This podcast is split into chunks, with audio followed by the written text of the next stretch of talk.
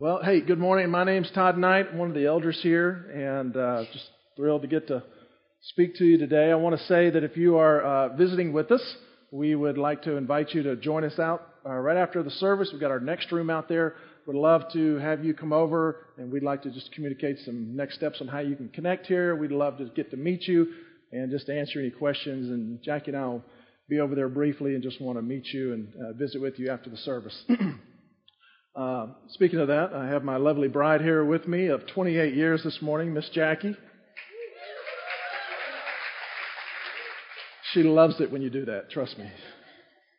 But, uh, you know, we met um, about 1983 at Abilene Christian and uh, dated pretty much, hey, we got some cats out there, bring it. Uh, we met and dated most of our time uh, out there in 1987. Uh, we got married and uh, it's it's been a wild ride. It's been an amazing ride, beautiful ride, and uh, you know, just shortly after that, I think uh, that was 87, 1988. We met uh, some friends named Jamie and Kim Miller on the back row of a 3,000 member church. We were all sitting, and uh, there was just a friendship that struck up there. I think Jamie was selling insurance at the time I met him, and uh, we just began pursuing the Lord together. And we were we were on a hot pursuit of the things of God. We wanted anything and everything God was doing. We were hungry for Jesus, and we wanted Him to show us. And by His grace, we wanted to say yes to Him all along the way. It was just a time of just rapid growth, uh, full of life. Uh, just you know, one of the most unclear times and most exciting times because everything was new, just all the time. In that, a few years later, Jamie gets called to ministry, and Christ Fellowship gets started in 1993, and we get connected with the church uh, pretty early in that process. And we've been here 22 years now, and uh, man, has the time gone fast. It's just amazing, you know, to look back uh, to see all the life change that has happened, everything that we've just got to see, be involved with, watch from a distance, see it up close. Um, it's just been it's been a, literally a book of Acts experience for the last 22 years here. I say all that to say our best days are still ahead of us as a church. We are most excited about what God has yet to do, where we're headed, where we're going. We are thankful for what happened back there, but it's all about what God is doing in the future and what He has yet to do because we are still in the process of growing, changing, following God, being transformed by Him. And so I just want to encourage us all just to keep it is this is the greatest time in the life of Christ Fellowship that we have ever had, period. This is it. We are all living in it right now. And so we're excited about what's coming. Amen? Uh, so we're going to continue on with the series that, that we've been doing through the summer here about more in everyday life. Today I want to talk about the character of faithfulness. And, you know, one of the reasons I wanted to talk about this is because over the years, one of the most common threads that I hear from people as I sit across the table and talk to people and share meals together is the desire to know what is God's will for my life. What is the purpose He has for me right now? What does He want to do with my life in the future? How do I serve in this place right now where I'm at?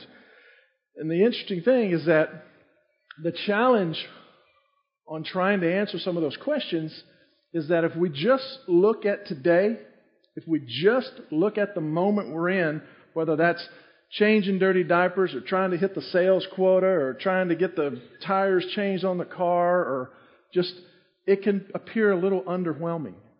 We're like, this is it. This is, this is kind of all it, all it doesn't seem real glorious and spiritual right now if we just look at today.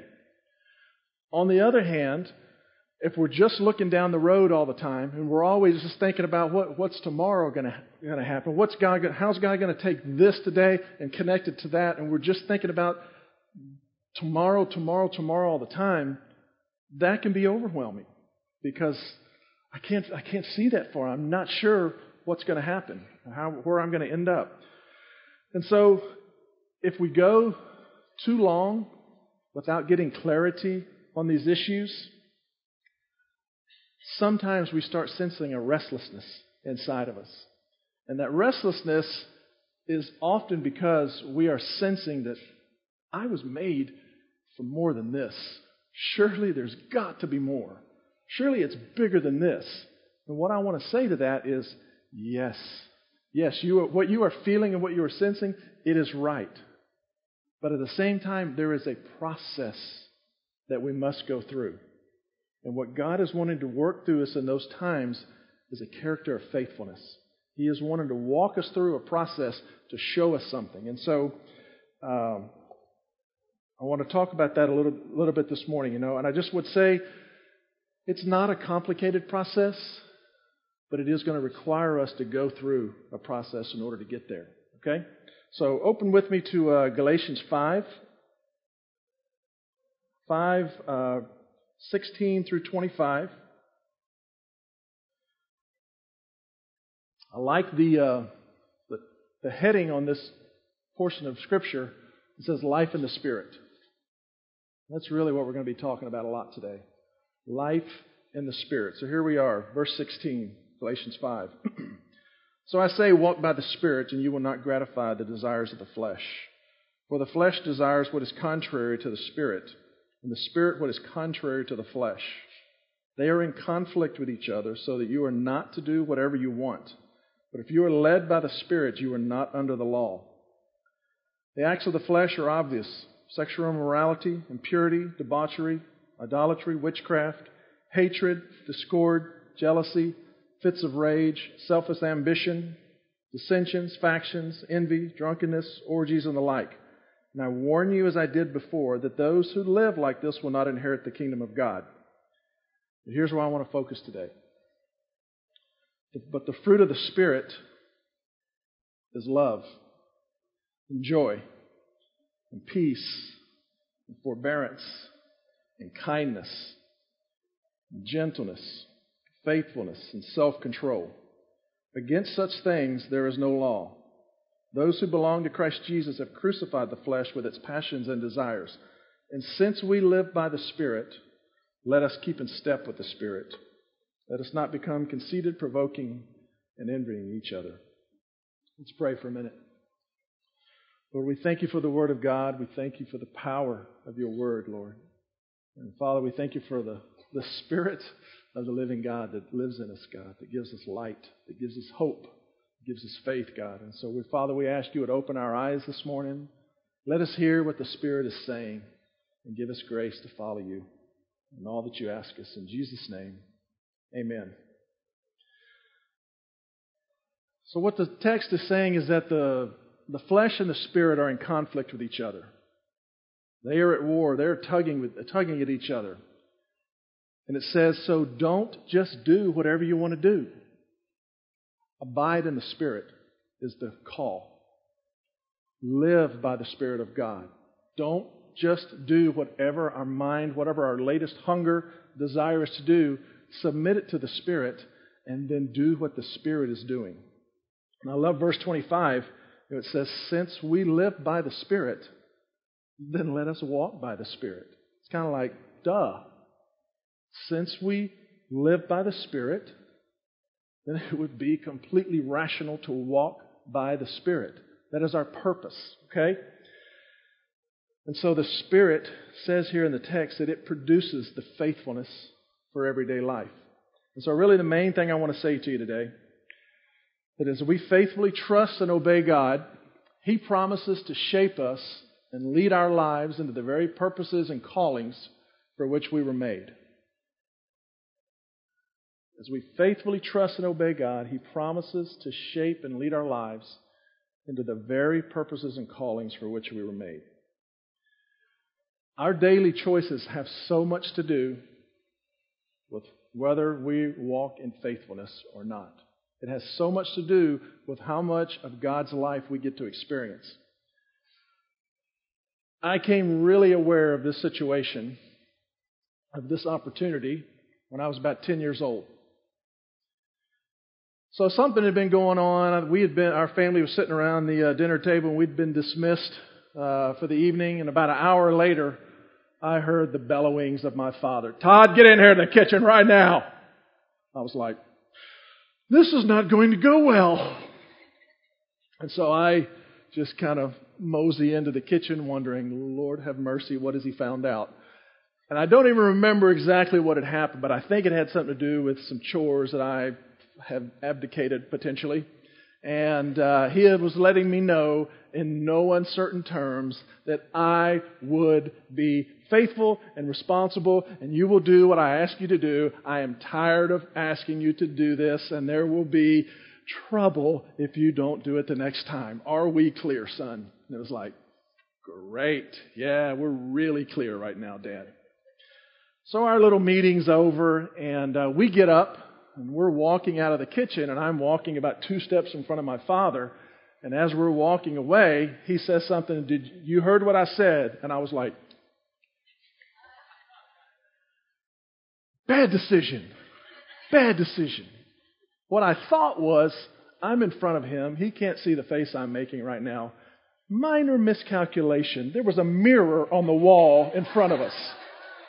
And about the time I did that, our eyes locked. And back to the kitchen we went, and it was on. And my body paid the price for my rebellion. And so I learned about that, you know. It was really clear that I had not quite attained a, a character of faithfulness at this point. However, a few years later, I come to find Jesus in a really powerful way. And as I give myself to Jesus, I am filled with the Spirit, which happens to all of us as we give our life to Jesus. And it was at this point when I finally gave myself to Jesus, I finally stopped trying to circumvent the rules and surrendered myself to God shaping my character. I finally allowed Him, because of the Spirit of God that I was that was now living in me, I was finally willing to submit and let Him shape my character. And so we go on a little journey. You know, shortly after that, God begins to put his finger on some issues that he wants to deal with in my life. The very first thing he put his finger on was my pride. My desire to, to be important. I'm early 20s. I am absolutely trying to figure out who I am, as many are doing at that age, and I am trying to prove that I've got significance. I'm trying to prove my worth. I'm trying to prove that I've got something to bring to the table that I'm going to make it, I'm going to be somebody. And God is like, hey, we got to talk. And I had had, uh, I was headed towards a, a career uh, in a particular industry that I really loved. I'd been involved in it all through college. And I was like, this is the path that I'm going to go down. And I really, I was, again, I was enjoying it. Uh, the problem was I had way too much identity and status connected to this career. It was a big deal to me. It made me feel like I was somebody and it had a chance to, you know, to be very successful in doing it. And I saw those things, but God saw something deeper. He just saw that you're trying to pursue me, you're running after me. This is going to be your downfall because it means too much to you. And so, through a series of events, it was about a two year process of me finally giving up this dream to God that He was asking me to let go of. He ended up taking me into the construction industry. And that was a long ways from where I had plans on being. Beautiful thing is, today, owning my own business in the construction industry, I'm doing exactly what my heart has longed to do. I'm doing exactly what I love to do. I wake up every morning looking forward to go to the office and work because it's how God made me. And I don't know what would happen had I gone down that road. But I had to give myself to Jesus. I had to give my dreams, my plans to Jesus, and trust Him with it completely. And what a beautiful, amazing thing He did for me. It's like the story we find in Matthew 19. It's a classic picture of entitlement with the rich young ruler. And so this guy shows up. The disciples are there. Jesus is there. And so the rich young ruler's been observing these guys, and he's like, hey, kind of like to be a part of what you all are doing. What can I do to uh, get in on this little venture that you guys got going on here? It's really compelling. And Jesus, Can you imagine what the disciples were thinking about this time? I mean, these guys are just trying to put one day in front of the next. I mean, just trying to get food for the day, out fishing all day long. I mean, boats are broken down, and the rich young ruler shows up. I mean, don't you think they're like going, dude, we are so fixing to get new boats. Like, this is awesome. Not only that, Peter's like, man, we're going to have sponsorships on all the boats. I mean, we're going to the next level with this ministry. Who knows? And Jesus looks at him. They're all going, Yeah, Jesus, come on, man, make it happen. And Jesus says, Hey, here's what I need you to do I need you to sell the Benz. I need you to get rid of the 70 inch plasma TV, sell that. And that Apple Watch you got, just go ahead and give that to a homeless guy. It's like, says he went away sad. And why did he go away sad? I think part of the reason is because he didn't want it to cost him anything. Particularly his status, his identity, his image, those things were precious to him. What he was asking to do was to skip the process, skip the, char- the character process that Jesus was asking him to. I don't know that Jesus was even saying no to him in the big picture. I think he was just saying, let me shape your character and let's keep talking. But he went away sad. And so what we learn here is that pedigree doesn't entitle us to get to skip the process. You know, our family name, our success, our accomplishments does not allow us to have an express pass in the kingdom.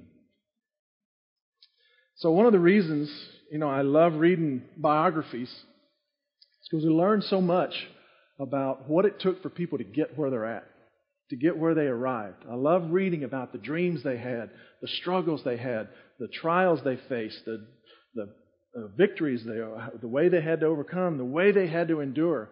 It's just, it's really powerful to, to read those stories. Because we're always asking the question, man, how do you get from A to be, to see. You know, we look around and see each other's lives and we see what God is doing. We're like, how'd they get there? Like, they were, they were here and like, this is amazing. What, what happened? And I would say that God clearly has a, a plan for our life. He is all about us growing in maturity. But, there, but spiritual growth is not automatic. There's a decision required every time. And it always begins with a, with a decision. And the decision is to surrender it all. That's the first step on the journey, is just to give it all to Jesus. But even that, how do we surrender it all? What does that look like? I mean, how do I walk in faithfulness? What, what does this mean exactly? I love what the famous missionary Elisabeth Elliot said. Her quote was The only way to remain faithful to God is to remember to do the next thing God tells you. Pretty simple. If you want to stay faithful to God, then just keep doing what He's asking you to do. Just keep following Him. So let's take a minute to look at so, what are some of the things we need in order for this kind of living to affect our everyday life? The first thing is a revelation of Jesus. We want to be experiencing Him continually. We want to be seeing Him on a regular basis. We want to be sensing Him. We want to be knowing His nearness. We want to be putting ourselves in a position to hear and experience and see Jesus at all cost. You know, I remember in my early 20s, I kind of knew God from a distance. The uh, one day I've had this incredible revelation of who Jesus was, and it was a completely mind blowing experience. It was just an unhinged. I finally got to the end of myself. I finally got desperate enough to lay everything down, everything down and say, God, I know who you, I know you're real. But I want to see you. I got to see more. I can't keep living like this. I have got to see the living God. I've got to know the real God. And it's like, God doesn't need much to break into those kind of prayers. I mean, He is coming like a freight train when we start reaching out to Him in sincerity and authenticity, He will come in a moment and pour out His love and His hope over us.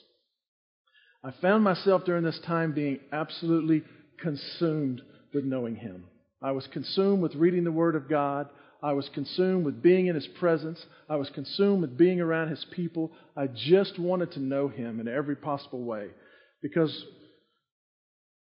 when you love someone, you begin to lo- love the things they love. Their desires begin to become your desires. And this is what was happening in my life. It was transforming, it was changing me. But it wasn't until I got a revelation of who Jesus really was that I was actually able to start obeying him. Once I saw him, obeying was just automatic. It was compelling. It was natural. It was something I longed to do. On the other hand, you've got the children of Israel. And they couldn't live up to the Ten Commandments because they didn't know God. They're relying on somebody else to hear God for them instead of trying to hear God themselves. They're looking for somebody else to tell them what to do. And so they had no power because they weren't meeting with God, they had no power to be godly. It's because it takes God in us to be godly. It is His life. Right after Jackie and I got married, we were just experiencing an awakening in our lives that we had never never had seen before. One of the things we had to do was that we're coming together in this new relationship and I've got a Church of Christ background. Jackie grew up Catholic.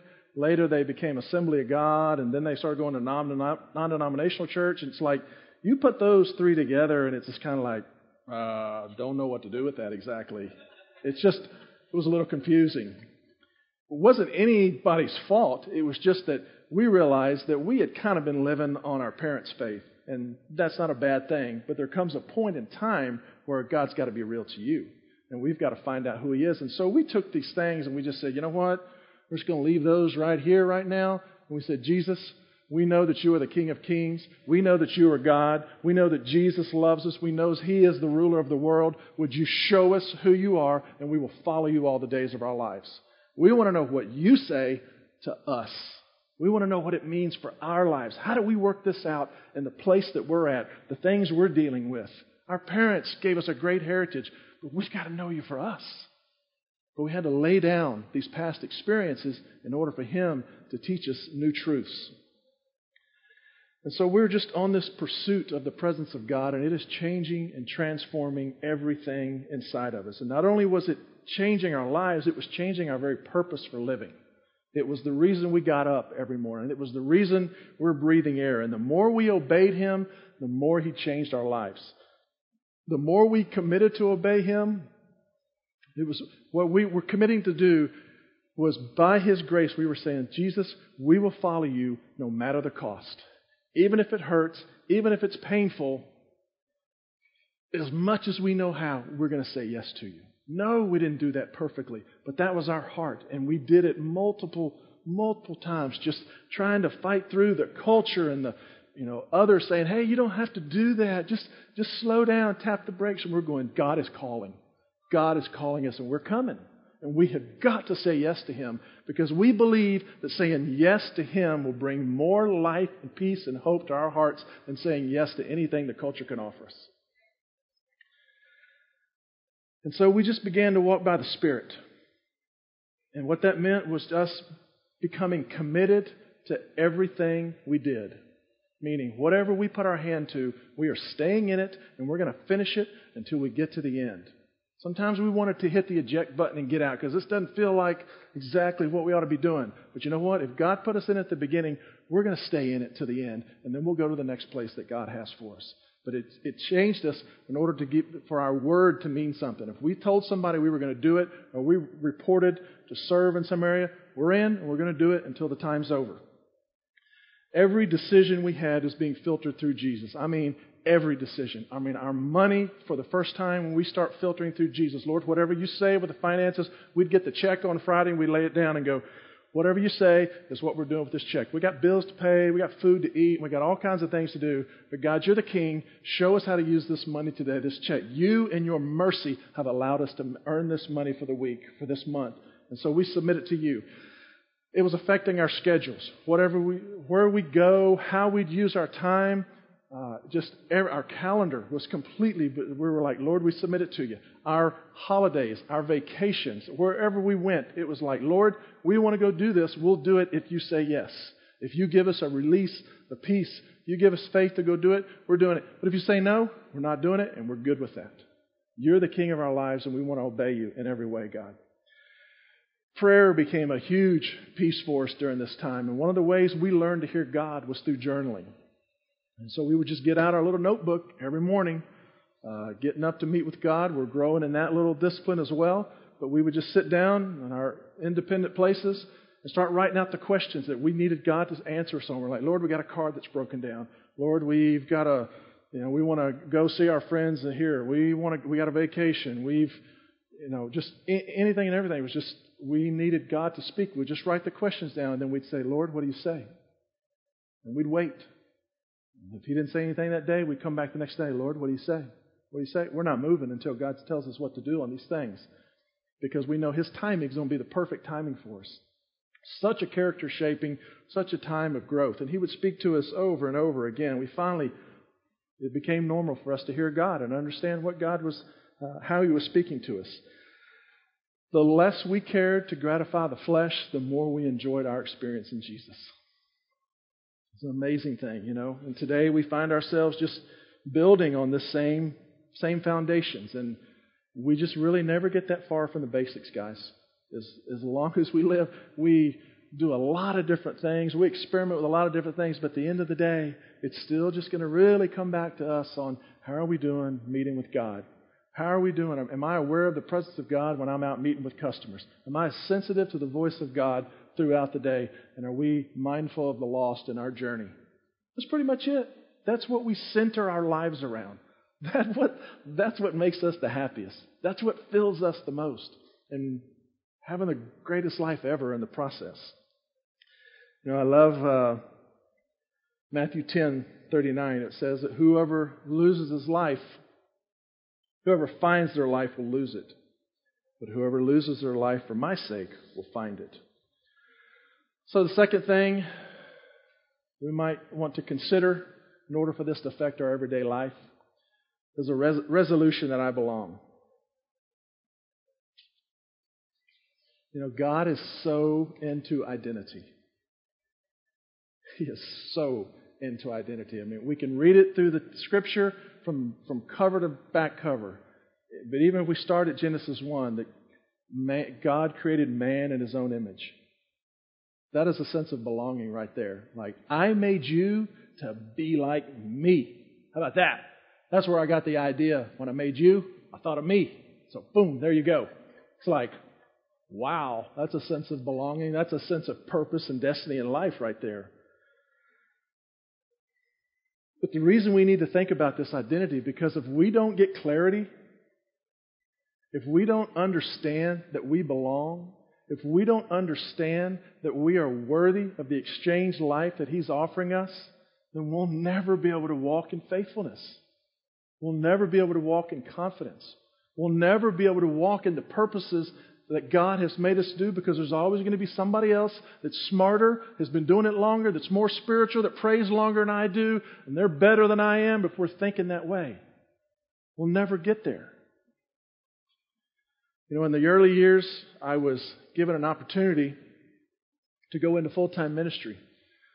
And uh, it was actually a very intriguing uh, option for me. I really hadn't thought about it because I had grown up with the model of a father who owned his own business and was actually uh, uh, planted a church up in Virginia where we lived.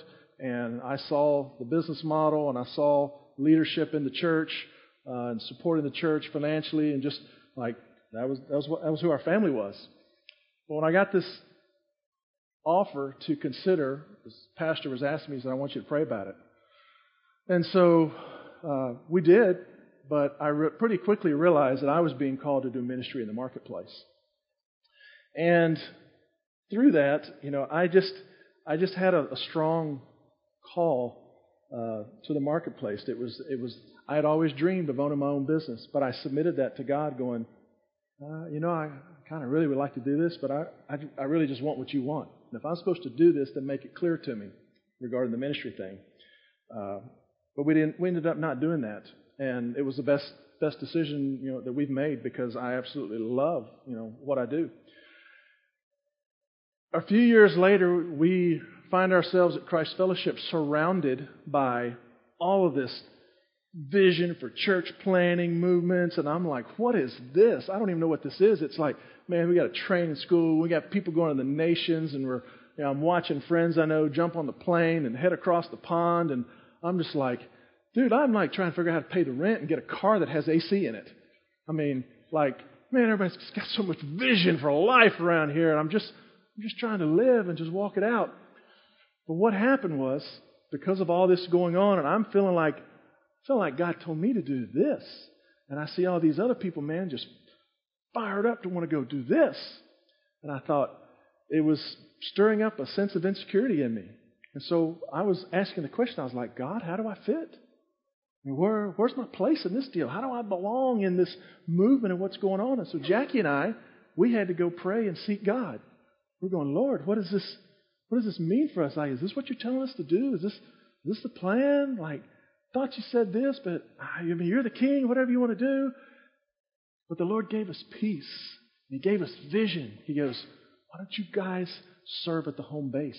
Why don't you work at the headquarters? Why don't you keep following me with everything in you? Why don't you disciple? Why don't you give funds to it? Why don't you help these missionaries that are longing to do this? Help them get going. Serve them, love them, strengthen them, disciple them, pray over them. And I was like, that's it. I can do that. And I got me excited about doing that. And but we had to go and find God in that place. It's like, Lord, what are you calling us to? And the you know, the more we the more we commit to hearing God, the more we'll find ourselves walking into the things that He has called us to do. The more we keep following God, the more we find ourselves standing on the edge of our comfort levels. And the more we're standing on the edge of our comfort levels, the more we see His life breaking in. And the more we see His life breaking in, the more we start believing that we are the people of God, that we're actually made to do this, that we're actually called to do this, that this is actually, that I, I'm actually part of the plan.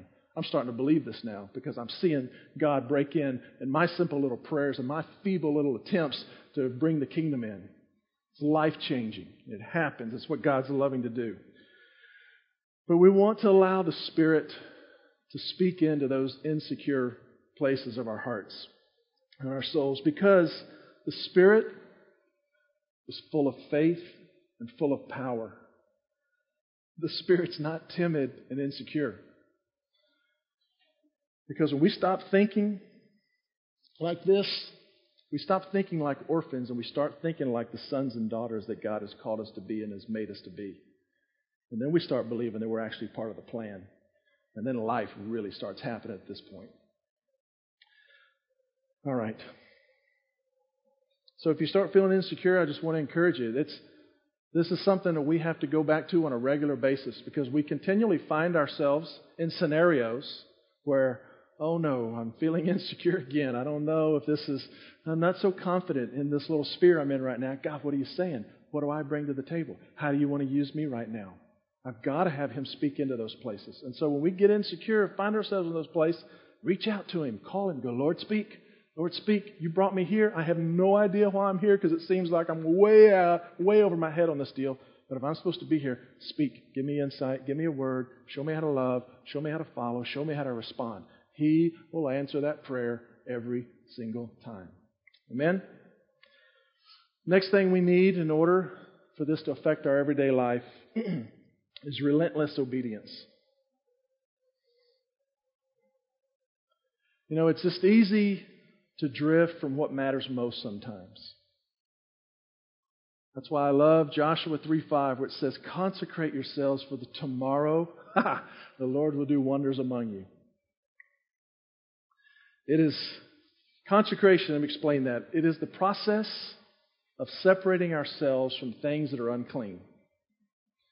And so today, that would, separating ourselves from unclean would be separating ourselves from anything that is challenging our allegiance to God.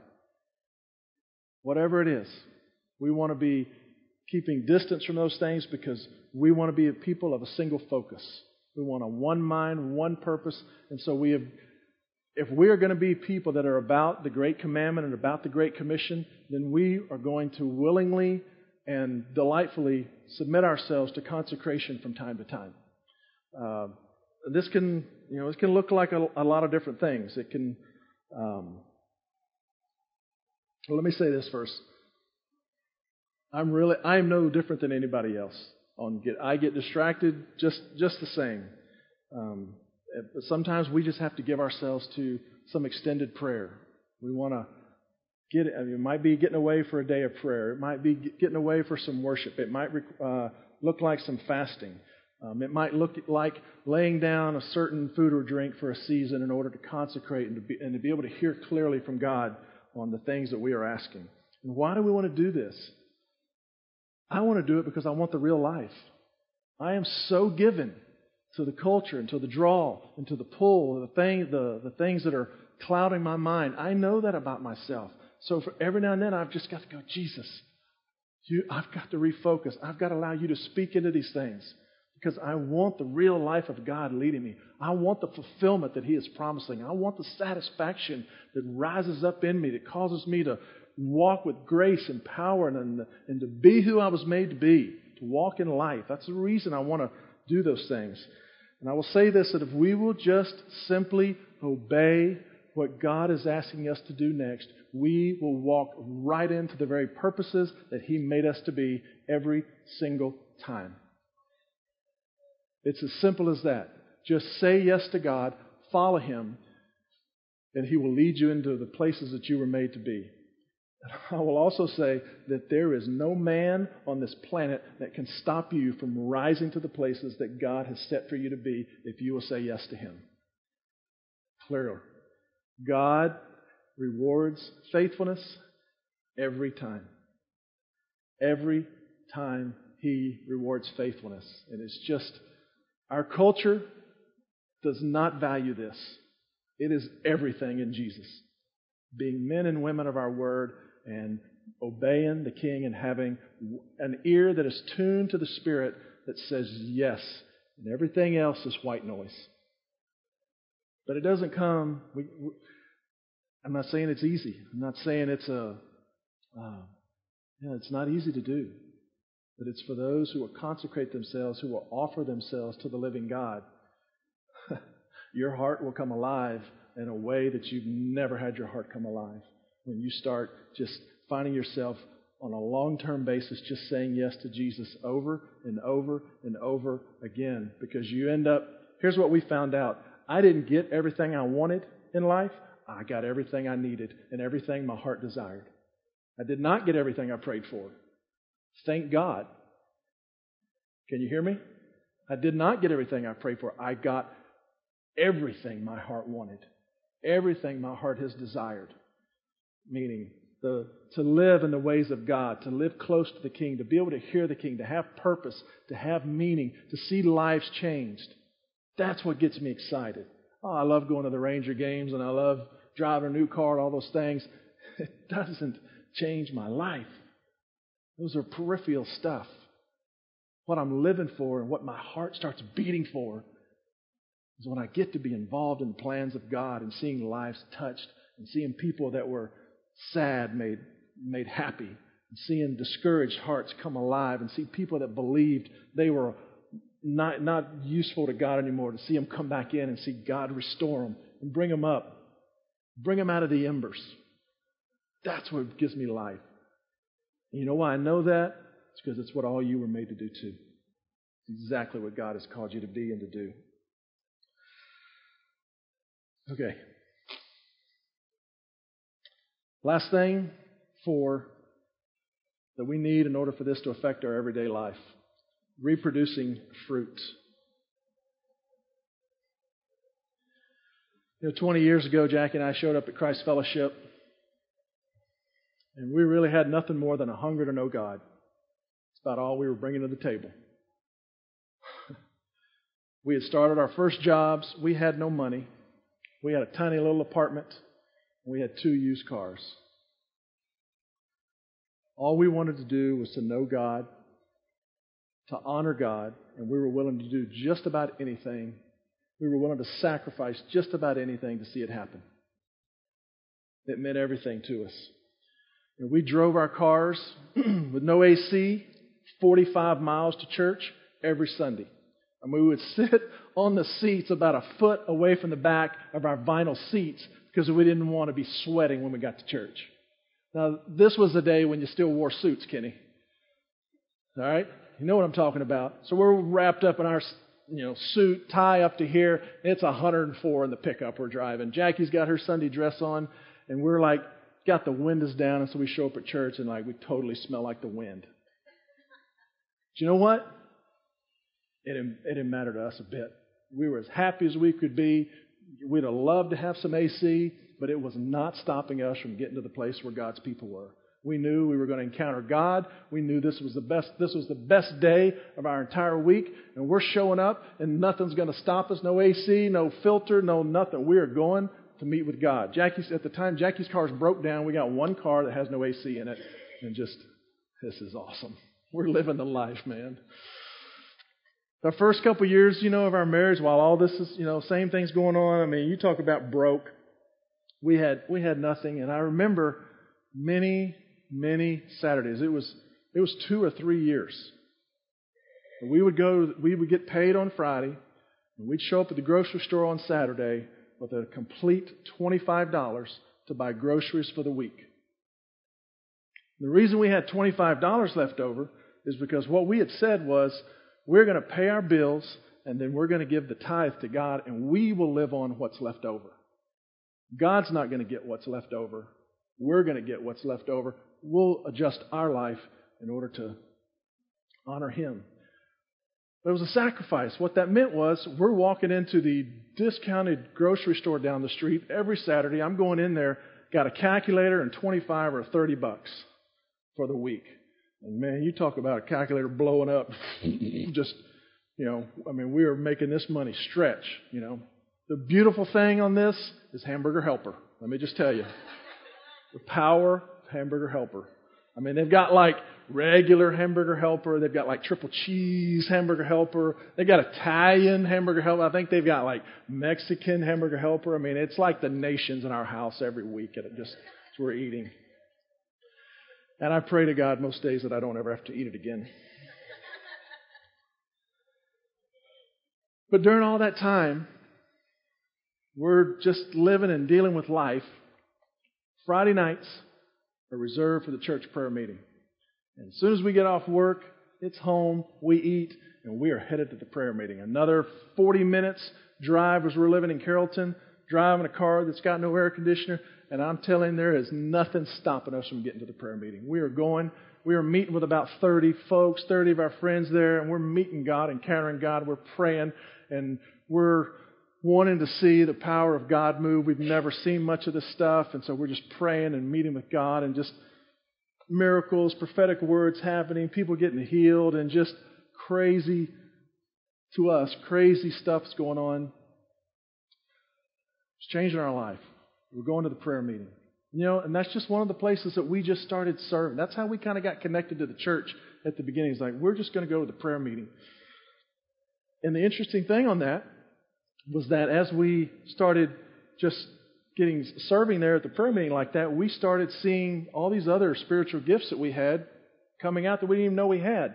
So we're doing that, and before too long, somebody asks us to, hey, will you intern in our life group? We're like, Sure. Well, that's yeah. Well, absolutely. We'll do the intern thing. Not too long after that, we're you know we're leading a life group, led a few life groups, and on and on and on.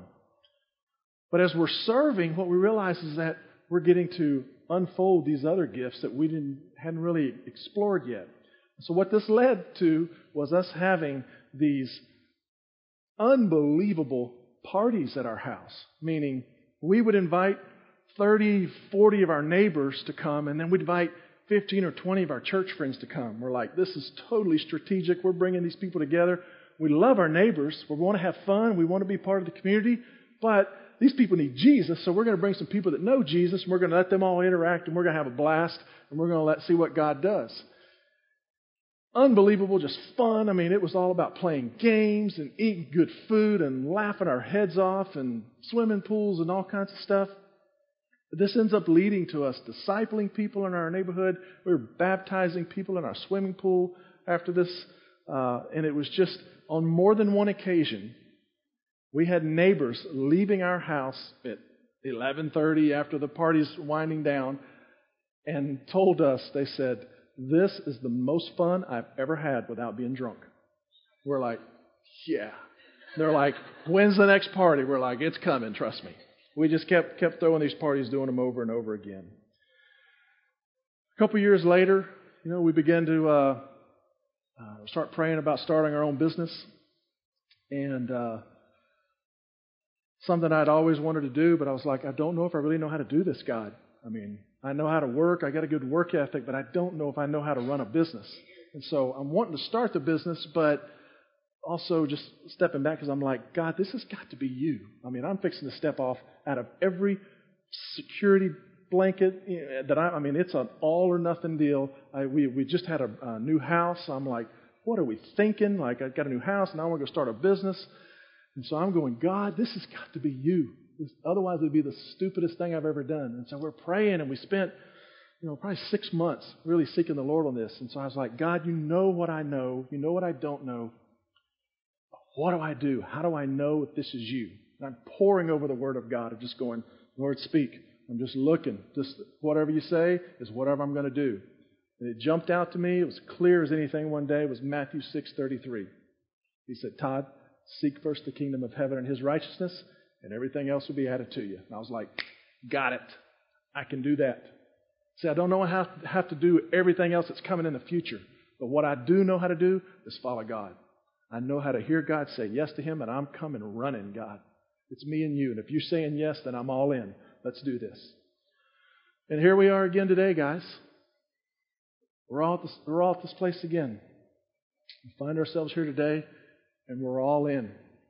We're all in saying yes to Jesus. And it's all he's asking us to do is just keep saying yes. I'll say this. That's not the entire story. Because we have had plenty of pain, plenty of disappointments, plenty of challenges along the way. Uh, I mean, we have we have dealt with you know all types of challenges along the ways. We've had dreams that didn't work out. Uh, we've dealt with infertility and not uh, being unable to have children. We have had three of our parents die along the way, uh, and just deal with the overall pressure of running your own business. We've got stuff going on. We've been through the wilderness more than once, guys. But what I want to say on that is that in the wilder, in God, the wilderness is never wasted. Never. He will fight for you every single time. The ones that are old enough to know are shaking their heads yes. He will defend you at every turn. He will never leave you. He will come in and at, his, at the right time, just when it is needed, He will bring redemption to your hearts in these places. Amen?